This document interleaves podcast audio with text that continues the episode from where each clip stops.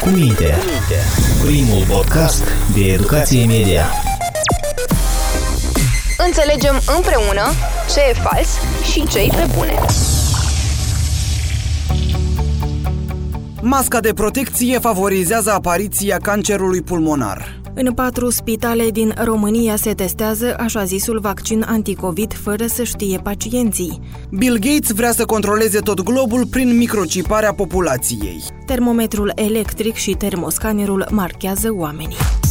2020 a fost un an complicat. Pandemia și infodemie i-au marcat cursul începând cu teorii ale conspirației despre cum a apărut virusul încă atunci, la început, și până la născocirile sau interpretările din jurul vaccinului anticovid, dezinformarea și falsurile propagate inclusiv în mass media i-au debusolat pe mulți și continuă să afecteze oamenii. Să nu crezi orbește ceea ce citești sau auzi, să filtrezi, să verifici sursele, să fii conștient de pericolul manipulării și falsurilor, rămân prin urmare aptitudini esențiale și în anul care ne-a pășit pragul. Salut! Sunt Ana Sârbu și în prima ediție a podcastului Cu Minte din 2021 continuăm să vorbim despre importanța gândirii critice. Astăzi o vom face cu ajutorul ochiului critic al elevilor și profesorilor antrenați în cursul școlar Educație pentru Media.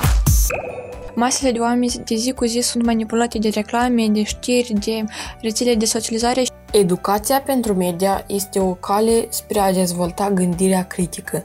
Suntem mereu supuși unei mulțimi de informații din diverse surse, mai mult sau mai puțin credibile. Este o oră opțională foarte utilă.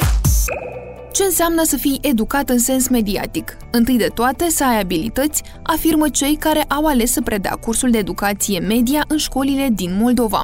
Bună oară abilitatea de a căuta în fiecare știre standardele pe care trebuie să le respectă orice jurnalist, să includă opiniile tuturor persoanelor vizate și să trateze subiectul echidistant fără a se implica emoțional, amintește Aleona Pulbere, profesoară la Liceul Teoretic Mihail Bârcă din Comuna Mileștii Mici, raionul Ialoveni. După o jumătate de ani de predare a disciplinei, eu, dar și elevii mei, avem dobândite cunoștințe importante. Elevii sunt mai atenți online, dar și manifestă discernământ cu privire la informații, știri, publicitate. Ca profesor de limba și literatura română, Găsesc oportun să avem posibilitatea de a diversifica temele studiate la disciplină. Urmăresc transdisciplinaritatea și interdisciplinaritatea în cadrul orilor. Am certitudinea că educația pentru media este una nu doar actuală, dar și cea care se va menține în viitor în programa școlară, prin necesitatea și importanța acestor subiecte. Mulțumesc celor care au creat această oportunitate pentru elevii din Republica Moldova. Spune Aleona Pulbere. Sunt în primul an de predare a disciplinei Educație pentru Media. Conținuturile abordate în curriculum din start mi-au creat o provocare de a cunoaște și a cerceta în detaliu temele date. Vreau să remarc că și elevii claselor a 8 în care predau manifestă același interes pentru subiectele pe care le studiem. În mod deosebit le-a plăcut să discute despre calitatea informației manipularea mediatică, chiar am încercat să creăm postere digitale tematice în cadrul orelor. Adaugă profesoara. Elevii, fiind activi pe rețelele sociale, mărturisesc că se ciocnesc tot mai des cu informații eronate și care manipulează. Unii dintre ei spun că, datorită cursului de educație media, nu cred oricărui text apărut pe internet, ci îl verifică pe mai multe site-uri de știri. Disciplina Educația pentru Media este o oră opțională foarte utilă. Această lecție a fost introdusă pentru generația nouă, deoarece este bazată pe internet. La această materie studiem și determinăm lucruri foarte utile cum ar fi evoluția mass media sau cum să stabilim dacă o informație este adevărată sau falsă. Îndemn toți consumatorii de media și recomand această disciplină ca oră opțională. Ne spune Marin Pavalachi, elev în clasa a 8 -a. Colegul său de clasă, Alex Graur, recunoaște că educație media îl ajută să găsească diferențele dintre o informație falsă și cea care merită a fi crezută. Ce înseamnă o informație credibilă? Una semnată de un autor, un om real, una care conține argumente și citează surse oficiale, persoane sau instituții reale.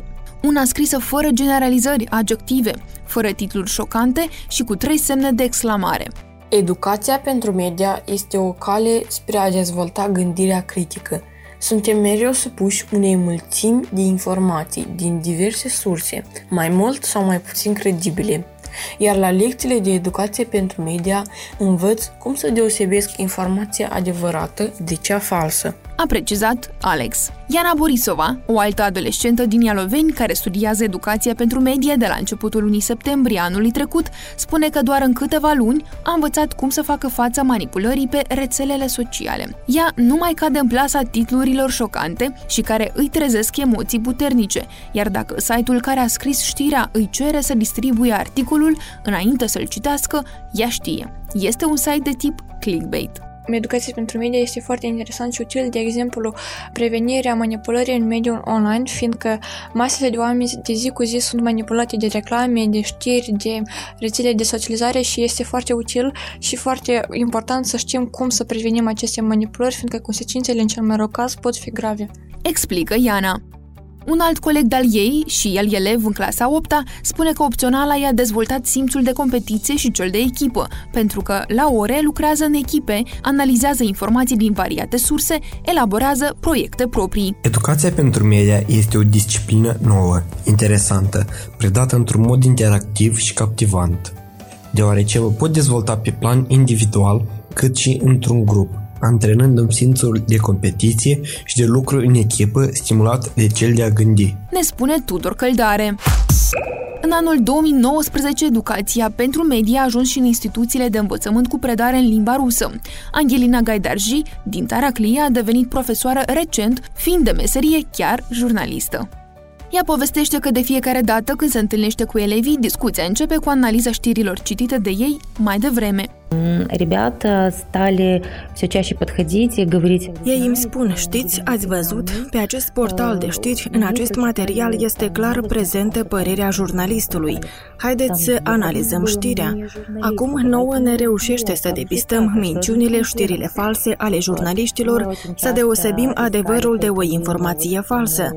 Elevii acum cunosc când sunt manipulați, ce instrumente folosește presa pentru a-i manipula.